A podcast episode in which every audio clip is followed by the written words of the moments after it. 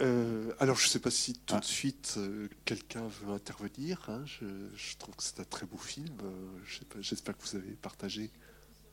Voilà, dommage qu'il n'y ait pas plus de monde pour partager. C'est parce qu'il y avait trop de monde à la séance précédente que vous avez animé. oui, moi j'avais déjà vu le film donc à sa sortie. Je, l'ai revu avec plaisir. Il y a beaucoup de choses que j'ai que je n'avais pas bien comprises, euh, que j'ai- mieux comprises. Euh, techniquement, je voulais savoir quel avait été le budget finalement et la part de travail sur ordinateur dans tout ça, si vous l'avez. Et puis, euh, est-ce qu'il a fait des recettes est-ce qu'il s'est remboursé? Donc, le budget final du film a été de 120 millions de dollars. Vous voyez quelque chose d'énorme. Euh, il a rapporté à peu près le double. Donc, euh, voilà. Euh, c'est vrai que quand j'ai parlé des précédents réalisateurs qui s'étaient frottés au sujet, Jeunet avait dit en dessous de 85 millions, on ne peut pas le faire. Enfin, tout au moins l'équipe qui était autour de Jean-Pierre. Euh, 85 millions de dollars. Et en fait, donc avec Angli, ça a été 120 millions de dollars. Et vous dire, par exemple, euh, bon, euh, il y a un carton à la fin hein, qui dit combien d'emplois il a fallu pour faire le film. Voilà. hein. Euh, vous dire, par exemple, que rien que pour le tigre et ses millions de poils. Alors, vous voyez, ça, c'est quelque chose, quand on a vu arriver hein, les films comme cela en images de synthèse, on s'est dit, ça va supprimer beaucoup d'emplois. Et puis, en fait, euh, le travail par ordinateur, mais c'est- incompressible. Quoi. Il, y a, des choses qui ne peuvent pas se faire, si vous voulez, euh, comme ça, d'un d'un clic de souris. Donc, rien que pour les poils du tigre, il faut 15 personnes.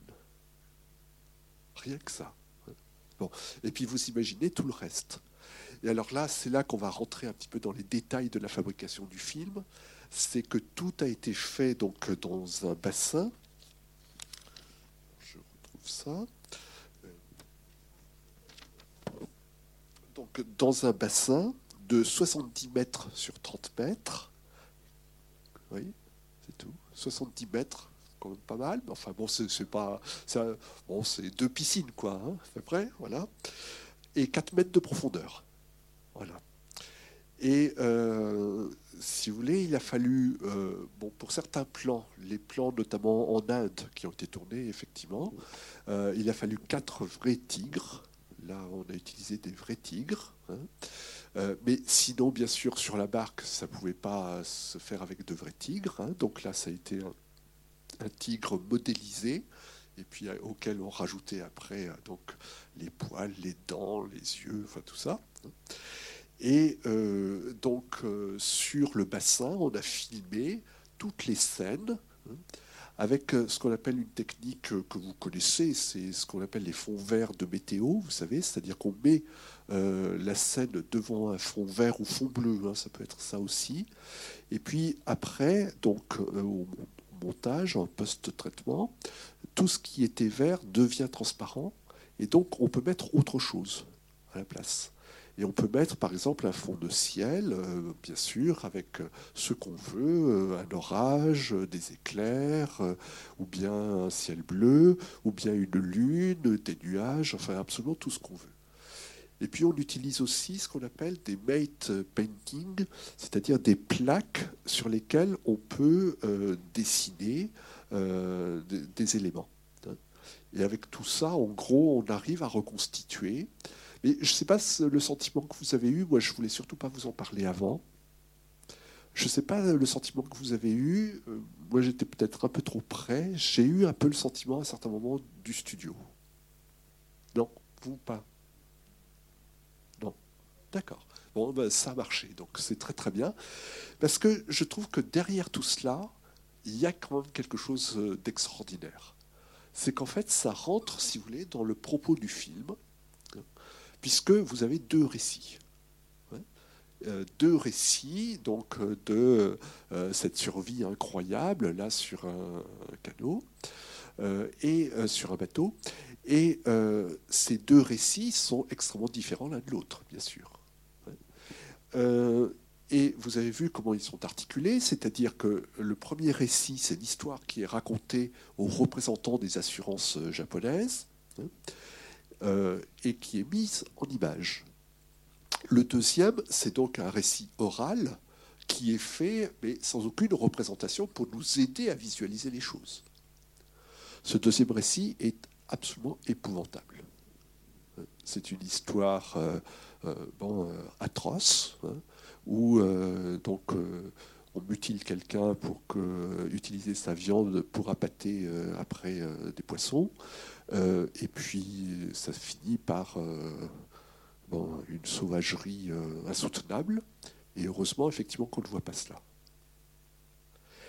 Et le premier récit, finalement, c'est le récit, je dirais, un peu plus acceptable.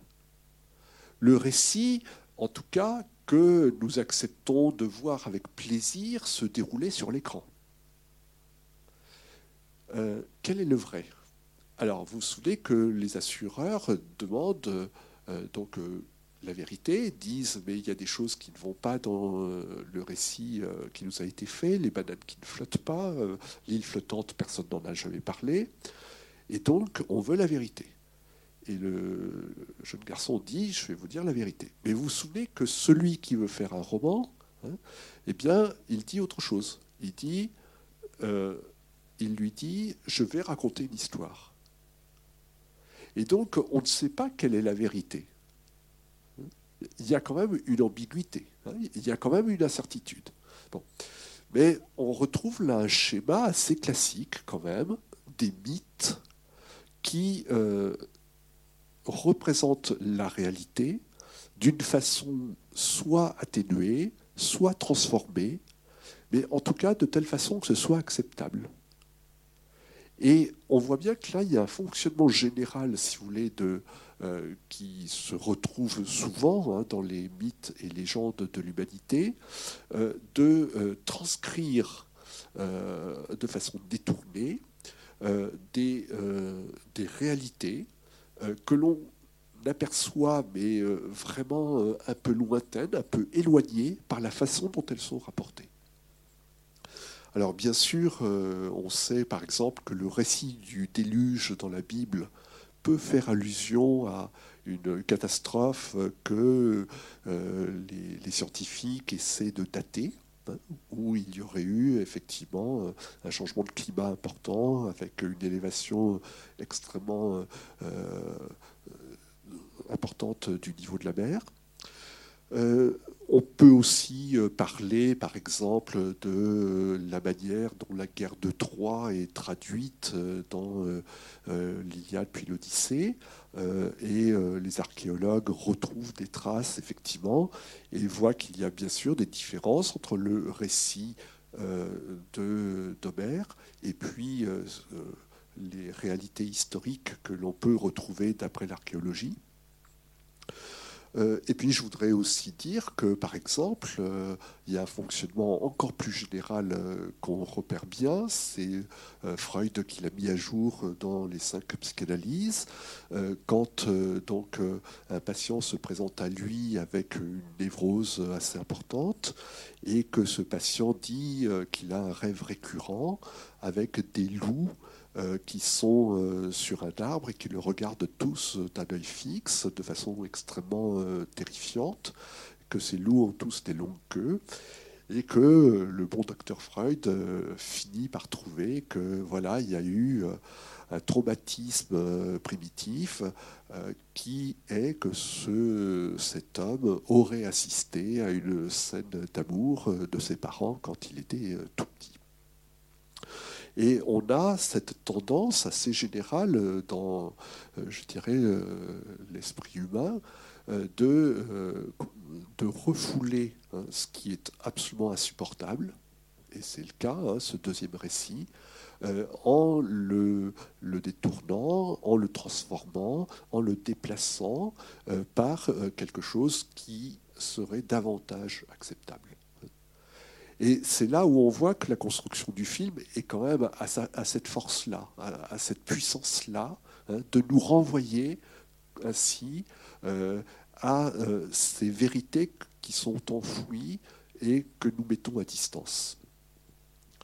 Alors c'est vrai que c'est quelque chose de très général, hein. c'est-à-dire que je pense euh, à un philosophe que pour ma part j'aime beaucoup, Clément Rosset, je ne sais pas si vous connaissez, Le réel et son double, qui dit que de façon très générale, euh, c'est pas seulement euh, donc dans les quelques cas que j'ai cités, eh bien nous préférons hein, les représentations plutôt que la réalité. C'est quelque chose qu'on constate dans beaucoup de situations. je vous lis la quatrième de couverture rien de plus fragile que la faculté humaine d'admettre la réalité, d'accepter sans réserve l'impérieuse prérogative, prérogative pardon, du réel. Euh, voilà, c'est difficile d'admettre la réalité. On sait bien qu'il y a des réalités dans notre monde qui sont extrêmement dérangeantes, par exemple, et face auxquels on a tendance à adopter euh, des comportements euh, euh, de refoulement, d'ignorance, de hein, l'autruche qui met la tête, qui se cache la tête pour ne pas voir. c'est voilà tous ces comportements-là, on sait qu'ils existent. Et c'est vrai que c'est quelque chose qui est une constante, je pense. Euh, alors après, on peut rentrer dans les détails, puisque euh, là, on a quand même un, animal euh, qui, mérite notre intérêt. Mais c'est quand même très intéressant de penser que toutes les images de l'enfant et du tigre sur la barque, eh bien, ce sont des images qui n'ont jamais existé, qui sont complètement virtuelles. Et que donc la fabrication du film reproduit un petit peu hein, cette, euh, cette logique euh, de euh, déni de la réalité. Ce que nous avons vu, hein, c'est voilà, c'est ce qui est produit par des, logiciels et des, chiffres de 0 et de 1, des, des, successions de 0 et de 1. Voilà. Assez décevant. non, mais on a eu quand même du plaisir à le voir, je pense. Et alors ça fait penser à d'autres éléments du film hein, que l'on peut relier. C'est la question, par exemple, des appellations, hein, des dénominations. Puisque euh, vous avez noté que donc euh, le garçon qui s'appelle Piscine Molitor, voilà, hein, bon, drôle de nom, et qui donc euh, à un moment qui en a assez de se faire moquer de lui, prend le taureau par les cornes et se dit bah, je vais m'appeler Pi maintenant. Et puis, c'est quand même un nombre irrationnel. Hein, voilà. On, est dans quelque chose là d'intéressant. Euh, la désignation, la dénomination du tigre aussi, euh, vous avez vu comment elle arrive. Hein, c'est-à-dire que c'est une erreur, une confusion hein, entre l'homme et le tigre. Euh, là aussi, il y a eu un déplacement, il y a, quelque chose qui se passe, qui, est vraiment intéressant. Euh, et puis, il me semble qu'il y a d'autres moments de dénomination, mais ça reviendra, on, pourra en reparler. Et puis, je crois qu'il y a quelque chose d'autre qui est extrêmement intéressant, c'est euh, l'Odyssée de Pi, voilà, puisque c'est euh, le titre du film. L'Odyssée, alors, le premier qui en a fait une analyse vraiment intéressante, bon, c'est le récit, bien sûr, du retour d'Ulysse à Ithaque, et le premier qui en a fait une analyse vraiment intéressante, c'est Hegel, euh, donc euh, milieu du 19e siècle, euh, qui disait que, voilà, Ulysse, il a dû attendre dix ans la guerre de Troie, dix ans son voyage de retour, pour revenir chez lui à Ithaque aux côtés de sa chère Pénélope. Et bien sûr, ça a été une épreuve. Et que cette épreuve, il fallait l'accepter. Et euh, qu'il n'y avait pas moyen de faire autrement. Euh, et euh, quand il développe ça, il va plus loin. Il dit que bon, il nous arrive à tous de connaître des souffrances, des malheurs, des, difficultés extrêmement importantes dans nos vies, et que ces difficultés, elles ont un sens. Elles nous permettent d'avancer aussi dans notre vie. Alors, euh, toute cette théorie, hein, il l'a développée parce que, à son époque, on se posait cette question de la Révolution française et de ce moment de la Révolution française qui a été la terreur. Où vous savez, la guillotine a fonctionné à plein bras hein, et où des milliers de personnes ont été exécutées après des, des jugements extrêmement sommaires, et donc avec des, des erreurs hein, évidentes, et puis avec quand même beaucoup de sang, une guerre civile, hein, puisqu'on est à côté de la Vendée, donc euh, on sait effectivement que ça a eu lieu, on voit bien les traces dans le Choletais de, de cette guerre civile. On voit bien que là, il y a eu un moment, comment dire, de déferlement de la violence, et que ce moment de déferlement de la violence, c'est quand même cela qui a permis le passage euh, de la monarchie féodale à une autre, euh, un autre régime politique. Que, euh, voilà, hein, que euh, cette négativité, comme dit Hegel, hein, cette somme de, souffrance, de, de, malheur qui s'est abattue à un moment, eh bien, c'est grâce à cela qu'à un moment, donc, il y a eu une évolution politique qui a été plutôt positive. et c'est là qu'on retrouve aussi une autre analyse alors d'un certain Pierre Vidal-Naquet, qui est un très très grand spécialiste de l'histoire grecque, et qui montre comment, euh, en fait, euh, le retour d'Ulysse chez lui, c'est quand même un mythe extrêmement important. Je retrouve mon papier. Euh, c'est que c'est un retour à la normalité euh, c'est un retour à l'acceptation de la condition humaine. Et qu'il euh, y a eu la nécessité, après cette effroyable guerre de Troie, là aussi effroyable, hein, avec bon, euh, des, des, guerriers qui s'entretuaient, avec des lances qui traversaient les crânes, avec des massacres incroyables. Et que dans cette horreur, eh bien, on ne pouvait pas rentrer tout de suite chez soi il fallait qu'il y ait euh, quelque chose d'autre après. Et ce quelque chose d'autre, eh bien, ça a été tout un voyage dans lequel Ulysse a été confronté à des, inhumanités encore pires. Alors, je ne sais pas si vous vous souvenez, le, cyclope, par exemple, hein, qui était anthropophage, hein, avec son œil euh, au milieu du front. Hein, vous aviez aussi, euh, bien sûr, les sirènes hein, qui entraînaient Ulysse euh, au fond de l'eau, enfin qui entraînaient les hommes au fond de l'eau, et Ulysse qui devait donc s'attacher parce que lui il voulait entendre le chant des sirènes, mais c'est marins qui, voilà, cédaient au chant des sirènes. Ulysse va au pays des morts, ce qui n'est pas rien. Hein. alors, voilà, croisement avec le film, hein. il va dans une île flottante aussi, l'île d'Éole île flottante, île euh, complètement irréelle. Qui, bon. Et euh, l'île d'Éole est monstrueuse aussi parce qu'on y pratique l'inceste. Donc on est vraiment là aussi dans, dans une espèce euh, d'inhumanité barbare totale. il passe chez les lotophages, hein, c'est-à-dire des gens qui sont mangeurs de fleurs, qui vivent avec des fleurs et qui n'ont pas de mémoire. Alors ça aussi c'est intéressant, c'est une figure, si vous voulez, ne pas avoir de mémoire, c'est pas pouvoir être un homme. Et c'est tout cela qui est nécessaire avant qu'il puisse rentrer à Ithaque.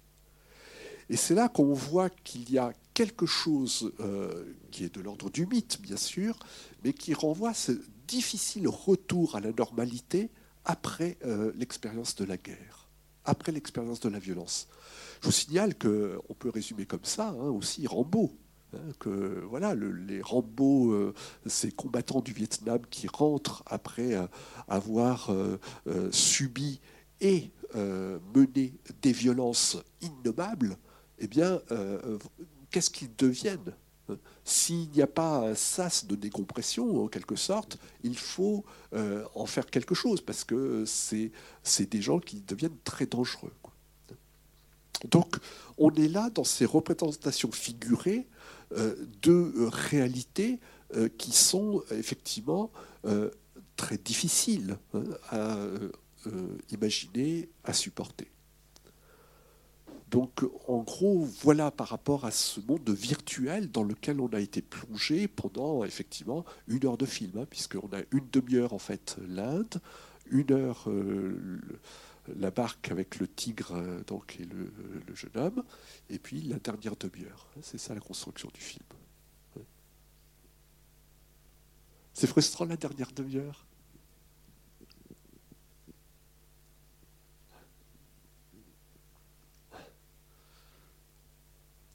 Et je trouve que c'est beau aussi, quoi, parce que euh, voilà, on comprend tout le travail d'imagination hein, euh, du garçon, que c'est un travail d'imagination qui s'est fait, et que ce travail d'imagination, il est nécessaire, si vous voulez, à, euh, sa survie et à, son acceptation de ce qui lui est arrivé. Il le dit d'ailleurs à un moment qu'il il faut du lâcher prise, parce que sans le lâcher prise, si vous voulez, euh, tout ça n'est pas pensable. On sait qu'il y a beaucoup de choses qui ne sont pas pensables dans le monde. Hein. Je ne sais pas ce que vous en pensez, mais par exemple, euh, euh, Hiroshima, est-ce que c'est pensable quoi La Shoah, est-ce que c'est pensable? Enfin, Alep en ce moment. Alep. Hein? Je pense à quelqu'un de France-Palestine de Solidarité qui est là. À certains moments, ce qui se passe à Gaza, quoi. Comment, on peut penser des choses comme ça? C'est du pas pensable, quoi. Euh, Pascal disait déjà d'ailleurs que l'infini n'était pas pensable. Il y, a, plein de choses qui ne sont pas pensables dans notre monde. Donc effectivement, euh, euh, arriver à trouver des représentations acceptables pour soi, hein, et qui nous permettent d'avancer vers la conscience de, cela tout en, en, essayant de continuer à vivre. Parce qu'on ne peut pas aussi se dire, bon, ben, ça a été absolument abominable, bon, la Shoah, on va arrêter de vivre. C'est pas possible de dire ça. Quoi. Hein, il faut continuer à vivre, je crois.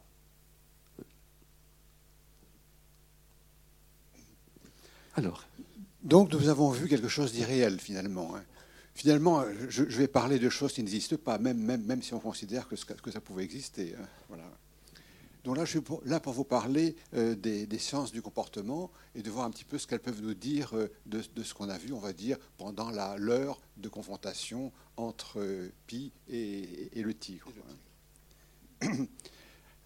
alors, je, vais faire appel à, deux sciences simplement. Hein. Il y en a une qui s'appelle l'éthologie. L'éthologie, c'est la science qui étudie le comportement des animaux dans leur, milieu, dans leur milieu naturel. Alors déjà, c'est très dur parce que notre tigre, là, n'est pas dans son milieu naturel, ni le zèbre, ni la, euh, ni la hyène, euh, ni le ni l'orang-outan, la, petite, la, femelle orang-outan. Alors il y, a, il y, a, une autre discipline, c'est ce qu'on appelle le, le behaviorisme ou le comportementaliste. Sans doute que vous savez qu'actuellement euh, se multiplient euh, les spécialistes du comportement. Il y a beaucoup de euh, vétérinaires qui se présentent comme vétérinaires comportementalistes et qui vont contribuer à aider à régler les problèmes de comportement, notamment des maîtres avec leurs animaux familiers. Alors, ben, on, va essayer de voir un petit peu ce que je peux vous dire de, ce sujet, même si c'est un, un récit fictif, mais un, récit vraisemblable quand même. Alors je dirais que dans, le, dans les, sciences du comportement, notamment en éthologie, euh, nous avons quelque chose qui est assez courant, c'est la notion de territoire. Il y a une scène à un moment donné où on pourrait d'ailleurs dire qu'il y a les deux sciences qui ont quelque chose à nous dire. C'est le moment où euh, le héros, Pi, urine sur le bord de la, de, la bâche, en, essayant de déclarer au, tigre, ceci est mon territoire. Et ça, c'est une chose qui est très très courante. Hein. Dans le monde animal, les territoires sont très souvent délimités par du marquage, et principalement avec ce que les animaux ont sous la main, c'est-à-dire leurs excréments. Hein. Euh, ils, ils postculotent, comme on dit, ou bien ils font du marquage avec de l'urine. Et là, on voit que ça ne marche pas très bien pour le héros, puisque le, tigre lui-même, il est bien équipé. Hein, comme les chats, il, pisse en arrière, il arrose le, héros. Et puis, euh, on peut dire que, pas très loin de cette scène-là, nous avons euh, l'appel euh, aux, méthodes du comportement, du behaviorisme, c'est-à-dire les, essais de conditionnement de l'animal. À un moment donné, hein, vous, avez vu que le jeune homme euh, profite de ce qu'il y a des vagues pour euh, accroître, en, orientant le, canot, accroître les mouvements du canot, associer ça avec des, sifflements stridents pour rendre le, tigre malade. Alors plus tard, il, y arrive. Alors je ne sais pas trop combien, comment il y arrive, parce qu'à un moment donné, on le voit qui, du, bout d'une perche, donne des morceaux de poisson au tigre. Et là, on n'a pas toute l'explication euh, indiquant comment il arrive à, cantonner le tigre euh, dans, son territoire. En tout cas, euh, dans la première demi-heure, on voit quand même qu'il y a une scène qui montre que l'animal, bien qu'il ait été capturé tout petit, il a, reçu un nom, Charlie Parker, et, non pas Soifard, quoi, hein mais il, a été élevé au, zoo. Mais quand même, on voit que c'est un animal qui a un, grand potentiel agressif et, qui est très dangereux. On lui met une, petite chèvre euh, d'un côté de la, grille, il l'attrape et puis il fait passer entre les, bords de la grille et il va la dévorer un peu plus loin. Comme quoi le jeune homme qui se pensait à, l'abri derrière la grille aurait été, si le père n'était pas intervenu, aurait pu parfaitement être dévoré d'une belle façon. Voilà. Alors, qu'est-ce que je pourrais vous, dire encore?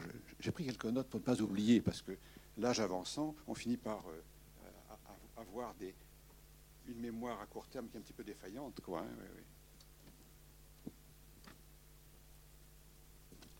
Ce qu'il y a, c'est euh, enfin, cette fascination qu'on peut avoir pour euh, la part d'animalité qui est en nous. Quoi. Hein, ce qui est dit à un moment dans le film, c'est que les deux sont les miroirs l'un de l'autre.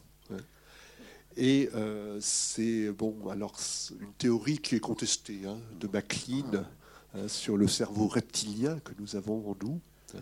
Oui, c'est une interprétation, bien sûr. Hein, là, j'aurais tendance à dire que là, nous avons un héros qui est, qui est fait sur mesure. Il est indien, euh, non violent, il est en principe, euh, il, il, mange que des légumes, il n'est pas carnivore. Enfin bref, c'est vraiment l'adversaire, tout, à fait l'antithèse du, tigre. Là, Alors euh, peut-être dire quelques mots de la façon dont l'éthologie euh, partage les comportements. Hein. Finalement, on a une approche qu'on appelle une approche fonctionnelle des comportements, c'est-à-dire les, choses qui répondent aux besoins euh, fondamentaux des gens et des animaux.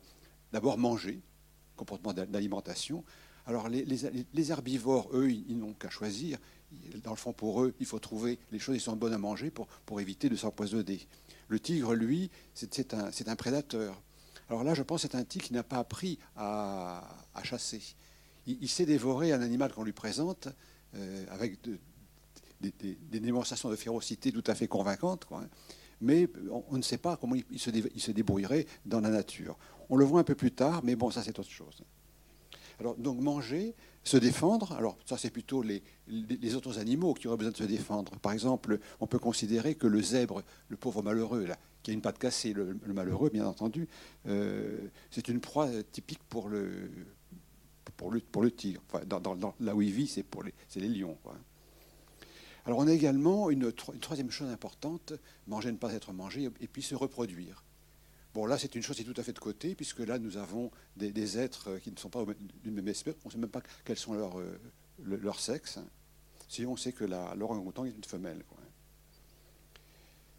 Alors, euh, qu'est-ce que je pourrais vous dire encore euh, hmm, le, territoire, alors, dans la, dans la notion de territoire, l'animal qui est sur son territoire, il est dominant.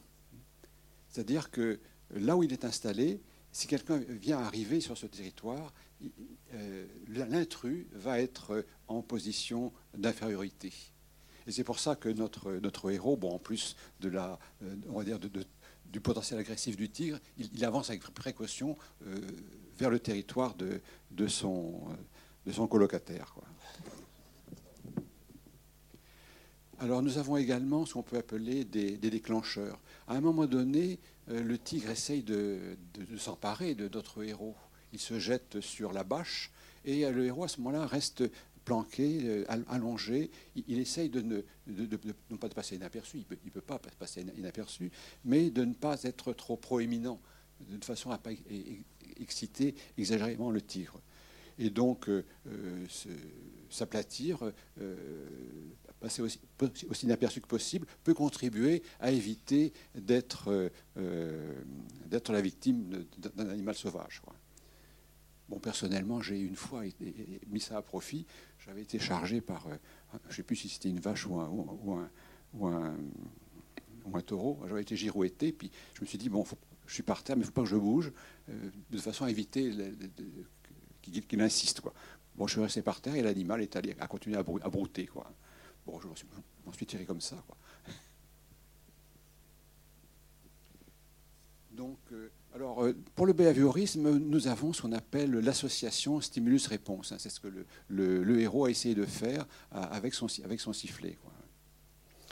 Alors j'aurais vous dire, il y a une chose aussi, à un moment donné, où, là, pour moi, l'éthologiste, quelque chose bascule vraiment dans, l'imaginaire, ou, dans l'irrationnel, ou dans le rêve, c'est lorsqu'il arrive sur l'île des Suricates. Alors peut-être qu'on a utilisé les Suricates parce qu'à l'époque où le film a été tourné, il y avait une série anglaise qui avait beaucoup de succès. C'était la, je crois que c'était la, la, tribu des Suricates. Alors ça, ça, marchait très fort. C'est peut-être ça qui a fait le, choix. Je ne sais pas si c'était dans le bouquin aussi. Oui, oui. Alors, euh, bon, moi, je me suis dit, là, c'est pas possible. Hein. Euh, d'abord, les, suricates, ça vit dans des endroits désertiques. Voilà. Donc là, on est, plutôt sur, euh, dans un coin très, très humide, donc ça doit être très dur, très dur pour eux. Quoi. Puis je me suis dit, il y a, une population de suricates, je ne sais pas combien au mètre carré, là, je ne sais pas qu'est-ce qu'ils peuvent, manger. Quoi puisque en, biologie, vous avez automatiquement ce qu'on appelle une pyramide alimentaire qui est assez large en bas. Il y a, il y a des, végétaux qui sont mangés par des herbivores et lesquels sont mangés par un beaucoup plus petit nombre de, carnivores. Alors, bon, là, évidemment, il n'y a pas de carnivores dont les, suricates peuvent se multiplier, mais il y aurait automatiquement euh, des limitations à la population qui pourraient exister, qui seraient tout simplement les limitations dues à ce que la nature, ce que l'île pourrait fournir en végétation. Donc on aurait normalement une île plutôt désertique où presque tout aurait été rongé, avec quelques survivants, euh, ceux qui auraient pu vivre avec les restes de, la végétation. Voilà, ben, je vais peut-être laisser la, parole au public s'il y avait des questions euh, concernant certains points du film.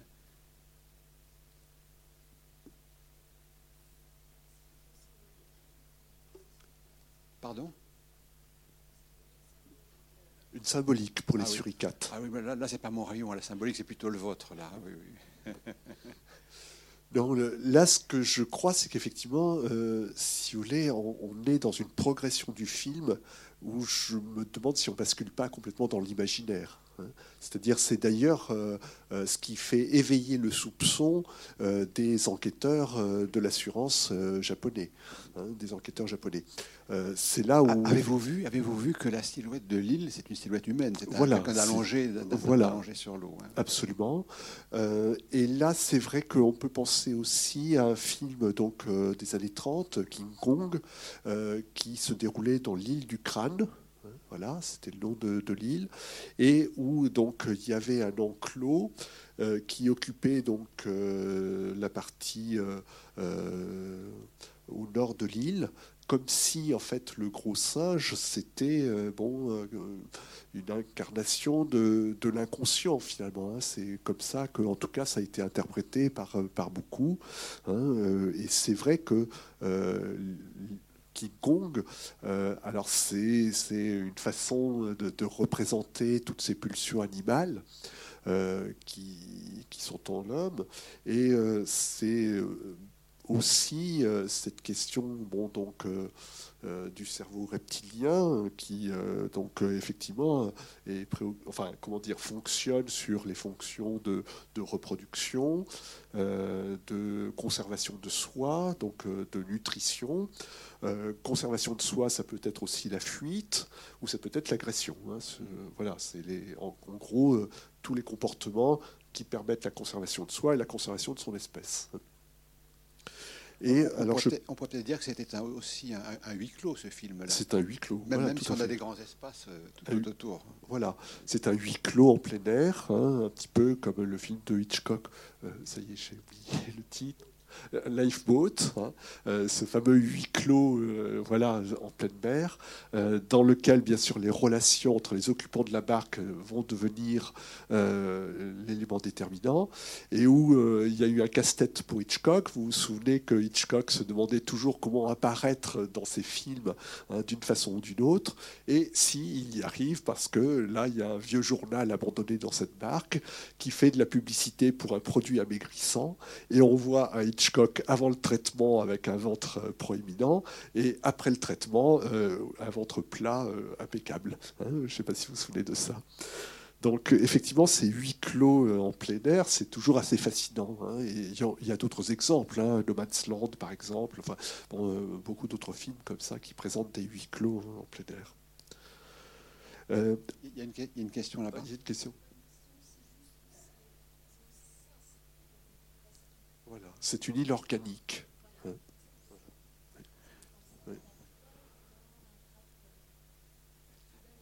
Soudain l'été dernier, de Mankiewicz, hein, ces fleurs carnivores, terribles, effectivement. Euh, voilà, tout à fait. Ah bah oui. Et euh, ça aussi, c'est un moment très intéressant du film. Euh, je voudrais retrouver ça parce que je trouve que voilà, c'est le récit qui prend un sens. Hein. Heureusement qu'il est arrivé sur cette île parce qu'il a pu refaire ses provisions. Heureusement qu'il a découvert la dent parce qu'il a compris que cette île était euh, en fait euh, la, possibilité de, sa propre perte, et qu'il s'en est euh, sauvé. Et ça, c'est l'idée de la providence aussi, hein, qui est très très forte, vous le savez, dans tous les récits euh, mythologiques, c'est-à-dire qui présuppose l'existence d'un dieu. Alors Pi, là, lui, euh, il présuppose pas l'existence d'un dieu, puisqu'il est à, trois religions euh, à la fois. Hein.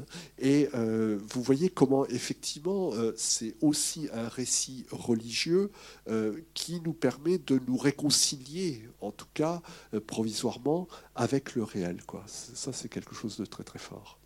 On pourrait peut-être euh, rapprocher, alors ce n'est pas des animaux, bien entendu, ce sont des plantes. Vous avez des plantes carnivores. Je crois qu'il y a les, népenthes qui ont des sortes de, vasques là, et qui doivent dégager des odeurs attrayantes, puisque les, insectes viennent dedans. Quoi. Une fois dedans, ils tombent dans le, liquide où ils vont être digérés. Quoi.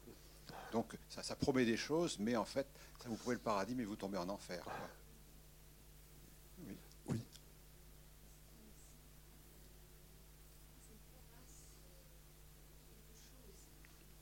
Alors en principe, le, tigre devrait être familier avec les humains, puisque tous les animaux qui sont élevés depuis leur plus, jeune âge, maintenant euh, les gens ont plus d'habitude, il y a plus de, perfectionnement, etc. On peut avoir, euh, euh, pouvoir cohabiter avec un animal devenu assez gros quand même. Hein. Mais, je pense qu'il faut quand même être, prudent. Mais il peut y avoir des relations un petit peu comme lorsque vous avez chez les animaux familiers dans une maison, un chat et un chien qui ont été élevés ensemble tout petits, et puis qui arrivaient à l'âge adulte où normalement ils devraient ne plus bien se, supporter, mais continuent à, jouer ensemble et à se trouver très bien. Mais parce qu'ils ont, dans leur jeune temps, compris à interpréter correctement les signaux euh, de l'autre espèce.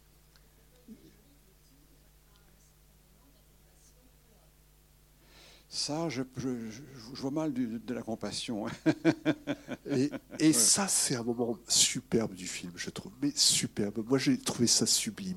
C'est quand il arrive sur cette plage du Mexique et qu'il rêve. Hein. Alors, on sait que ce récit donc est fictif, bon, mais il rêve à l'intérieur de ce récit que le tigre se retourne vers lui avant euh, de se séparer de lui. Et le tigre ne le fait pas. Oh, ça, j'ai trouvé ça superbe parce que euh, là, on voit bien qu'il a intégré la réalité de l'altérité hein, euh, euh, de l'autre qu'est l'animal. Que l'animal voilà, ne sera jamais le frère qu'il pourrait espérer. Alors nous, on, parle de ça en, éthologie et dans tous les sens du comportement. On, dit que c'est dans l'anthropomorphisme, c'est-à-dire qu'on attribue des, sentiments et des volontés humaines aux animaux. Quoi. Moi, ça m'a paru au contraire tout à fait vraisemblable, parce que le, pauvre tigre qui, descend du, canoë, là, il est tout maigre. Hein. Bien, il, est, tout maigre. Et je pense que la première chose à laquelle il va penser, c'est trouver quelque chose à se mettre sous la dent. Donc il y a eu habituation et, dressage de la part de Pi. Donc lui, il ne le mange pas. Quoi. mais il, va chercher un casse-croûte pour essayer de survivre ensuite, puisque c'est ça le, but fondamental des êtres vivants, manger, ne pas être mangé, et quand on le peut, se reproduire. Alors, en même temps, cette relation homme-animal a intéressé Lacan. Et Lacan a retravaillé le mot domestique en l'écrivant D apostrophe et puis après H O 2 M E etc. Hein, domestique.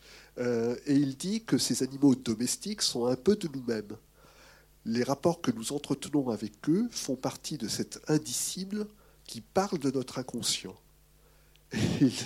Il, ajoute même comme exemple un peu plus loin, le chien peut être parfois l'inconscient de son maître. Et c'est vrai que quelquefois, c'est incroyable de voir ça. Comment, par exemple, le maître euh, bon, se maîtrise, euh, voilà, ne laisse rien paraître. Le chien, par contre, est agressif. Et on sent bien que le chien traduit, d'une certaine façon, euh, l'état intérieur du maître, hein, que le maître arrive à contenir, mais le chien le, le manifeste. Ça, c'est pas mal. Alors les éthologues vous diraient que, bien entendu, il y a des signaux très très discrets que le maître ne peut pas éviter d'émettre et qui vont faire que c'est le chien qui, comprend ce qui se passe et puis qui réagit à, la place de son maître. Hein. Alors, on pourrait dire aussi qu'il y a domestique et domestique. Je dirais que l'animal le plus domestique qu'on puisse avoir, c'est le chien, puisque ça fait, je ne sais plus, 30 000 ans au moins que le chien euh, évolue en même temps que nous. Donc il est devenu quasiment euh, une image un petit peu déformée de, l'humanité. Le chat, lui, maximum 10 000 ans. Hein. Et puis en plus, le chat, euh, finalement, il n'est pas, domestique. Hein. Moi, j'aurais tendance à dire que c'est un, animal qui est parfaitement sauvage. Il chasse très bien à l'extérieur pour le, fun, quoi. Mais il, vient vivre chez les humains parce que c'est plus confortable. Il fait chaud, on est nourri, etc. Et je vais travailler chaque année des, étudiants sur des choses comme ça, sur les animaux familiers, sur le comportement des animaux familiers, et donc faire des enquêtes ou des observations, etc. Et le chat est très bien vu pour ça. Alors, ce qui est intéressant, c'est des phrases euh, à un certain moment dans, le film, euh, quand euh, donc, quand Pi dit, il a aussi peu d'expérience du monde réel que moi, et puis qu'il continue, nous avons été tous les deux élevés dans un zoo par le même maître. Ça, c'est quand même. Et quand on les voit après, dans, effectivement plongés dans l'eau et filmés comme s'ils étaient dans un liquide amniotique. Hein, voilà, c'est l'idée de ce grand tout, hein, euh, cette nature dont nous sommes tous issus, et euh, bien sûr dont nous nous éloignons, mais à certains moments nous nous rapprochons. Enfin, c'est ça cette relation. Le, tigre, en principe, est très à l'aise dans l'eau. Hein. Oui, il est très à l'aise dans l'eau. Il, il paraît qu'il poursuit volontiers des biches, enfin des animaux comme ça, qui vont, qui souvent vont se sauver en, traversant un, plan d'eau. Et comme il, nage très bien, il, les attrape là.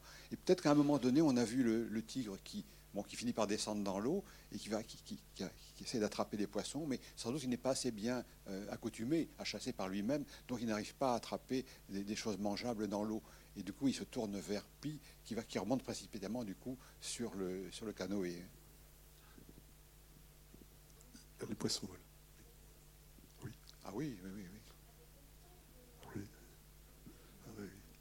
Ah oui, mais alors ça, c'est des choses, voilà, c'est l'image virtuelle, quoi. Parce que si vous voulez avoir une caméra au moment où ça se produit, quoi, c'est avec la bonne lumière, hein, parce qu'attention, il faut qu'il y ait la bonne lumière, il faut qu'il euh, passe par-dessus la barque, euh, bon, etc. Bon, c'est tout ça qui est impossible à avoir dans la réalité. Donc, effectivement, d'abord, euh, on voit des images de cela dans des films animaliers. Hein. vous savez qu'il y a un programme fantastique des films animaliers. Hein un progrès, euh, je trouve, incroyable. C'est-à-dire qu'on, enfin, je pense que vous en voyez, quoi, des, hein, euh, bon, euh, parce que les caméras... je me souviens, il y avait un, récit, c'était l'expédition du Contiki, c'était des, gens qui avaient traversé le Pacifique à, d'est en, ouest, là, et qui tous les sur un radeau, hein, un radeau de balsa, ils voulaient démontrer qu'il y avait plus de communication entre la Polynésie et l'Amérique du Sud. Et tous les matins, ils, ramassaient des, poissons volants qui étaient tombés sur leur radeau.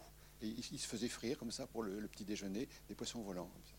Tori Herdal, c'était l'auteur. Là.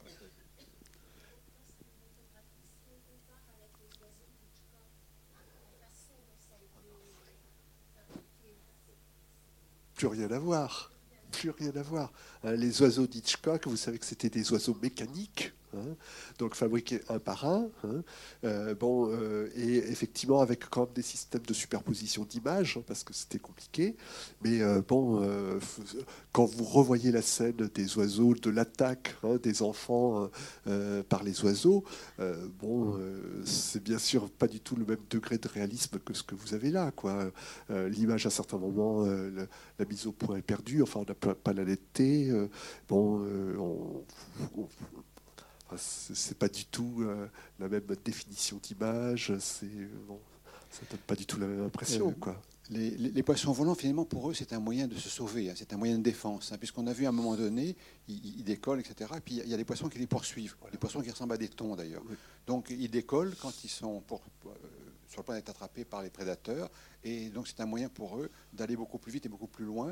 Et je pense que c'est une adaptation à la survie euh, et, à, et à- et à la fuite devant les prédateurs dans des, des- espaces marins très très grands, quand il n'y a pas, de- pas, pas beaucoup d'endroits où, où se réfugier. Quoi. Oui, aussi. Alors, euh, en éthologie, tous les comportements que l'on étudie, euh, on essaye de les expliquer ou de les comprendre à la lumière justement de la théorie de l'évolution. C'est-à-dire, si tel comportement existe, euh, de quelle façon rend-il service, non pas à l'animal, mais à l'espèce? Qu'est-ce qui fait qu'il a été sélectionné, il continue d'exister, et donc que ceux qui le présentent, les, animaux, continuent à exister. Alors nous autres, vous parliez d'atrocité tout à l'heure, est-ce que notre espèce est assez adaptée pour pouvoir se, survivre à elle-même, aux choses qu'elle fait. Déjà, on a du mal en tant qu'espèce, enfin, en tant que grou- groupe, à, faire attention à ne pas euh, abîmer l'environnement dont nous avons besoin pour vivre. Et je ne parle pas des, autres espèces qu'on fait disparaître, puisque nous sommes actuellement au cours de la sixième extinction. Et donc, s'il y avait dans le futur une autre espèce intelligente qui cherchait, qui fouillait les, restes qu'on a laissés, et qui voyait les, les- les- les fossiles, il, dirait, à un moment donné, il s'est produit comme un flash, où il y a eu des, un nombre d'espèces incroyables qui ont disparu beaucoup plus rapidement que lors des, cinq, extinctions qu'il y avait avant. Donc voilà, je ne vais pas vous en dire plus pour l'instant, parce que ça vous sabotera le moral. Parce que moi, je, pensais à une réflexion de Carl Sagan, vous savez, l'astrophysicien, qui est encore pire pour le moral, c'est euh, de dire que euh, voilà pourquoi nous sommes seuls dans l'univers. hein. Bon, euh, question, parce qu'il y a certainement d'autres systèmes planétaires qui seraient propices à l'éclosion de la vie. Eh bien, parce que sans doute, euh, là où la vie a éclos et s'est développée et s'est épanouie, il y a eu Et, et amener à l'intelligence. et à l'intelligence, on a, trou- on a euh, obtenu des capacités de destruction et d'autodestruction suffisantes pour pouvoir s'autodétruire. Oui, oui, oui. C'est pas très gai. Donc gardons la- conscience de nos, de nos racines a- animales hein, et, de notre dépendance euh, de la nature. quoi. Alors, Il y, a- il y a- il y a un, autre astrophysicien, je ne sais plus lequel qui avait dit, euh, une espèce, enfin une civilisation intelligente deviendra, euh, on va dire, euh, interplanétaire ou interstellaire, sinon elle disparaîtra. C'est-à-dire qu'il faut aller s'installer ailleurs pour que les pulsions de destruction ne, ne s'exercent pas de partout en même temps et ne fassent pas disparaître toute l'espèce en un seul endroit. quoi. Bah, c'est interstellar. Oui, voilà, interstellaire. Mais ce réalisme euh, de l'épisode des poissons volants, est-ce que vous avez vu que Pi est couvert d'écailles de poissons quoi, hein? Ça, c'est voilà quoi. hein. C'est- magnifique. hein. Et les pauvres poissons volants ne sont pas habitués à rencontrer des obstacles sur leur chemin. Sur leur ça. chemin, voilà. Donc, ils- bah, de toute façon, ils planent. Ils, Voilà. ils décollent, ils planent, ils, dé- ils déploient leurs ailes et ça leur permet de- de- d'avancer. Mais ce qui est incroyable dans ce film, c'est le surgissement de l'imprévu euh, à, à beaucoup d'instants, quoi. Parce que donc on a les poissons volants, mais on a aussi la baleine. Vous avez vu ça C'est- magnifique, quoi. hein. La baleine qui retombe sur le- la mare qui relie, qui relie le, le- le- le petit radeau Le au, petit au radeau canot. au Et puis, pouf, et, Oui. et- et ça affiche en l'air tout le stock Tout que le stock. malheureux avait fait. quoi. Avait fait, oui. Ah Brave oui. bête pourtant, les ba- la baleine. hein. Bah oui, c'est pas. Mais la baleine, alors ça fait penser aussi au récit euh, hein. C'est c'est quand même quelque chose euh, aussi. C'est un, un récit mythique, ça. hein, euh, où ce capitaine Achab, euh, il poursuit quelque chose de lui-même en fait. C'est- Il règle des comptes avec lui-même.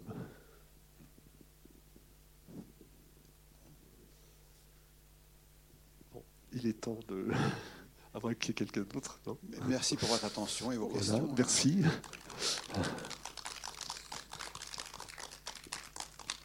Et n'oubliez pas, euh, donc, euh, Claude Bourlès fera, fera une conférence développée euh, après-demain, ma- jeudi, à l'Institut municipal, euh, 17h30, euh, 18h30.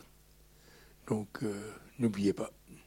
Et rendez-vous, sinon, en février, pour notre prochain cycle. Et puis, le chant de la mer aussi, il ne faut pas l'oublier, la semaine prochaine, mardi, à 13h30.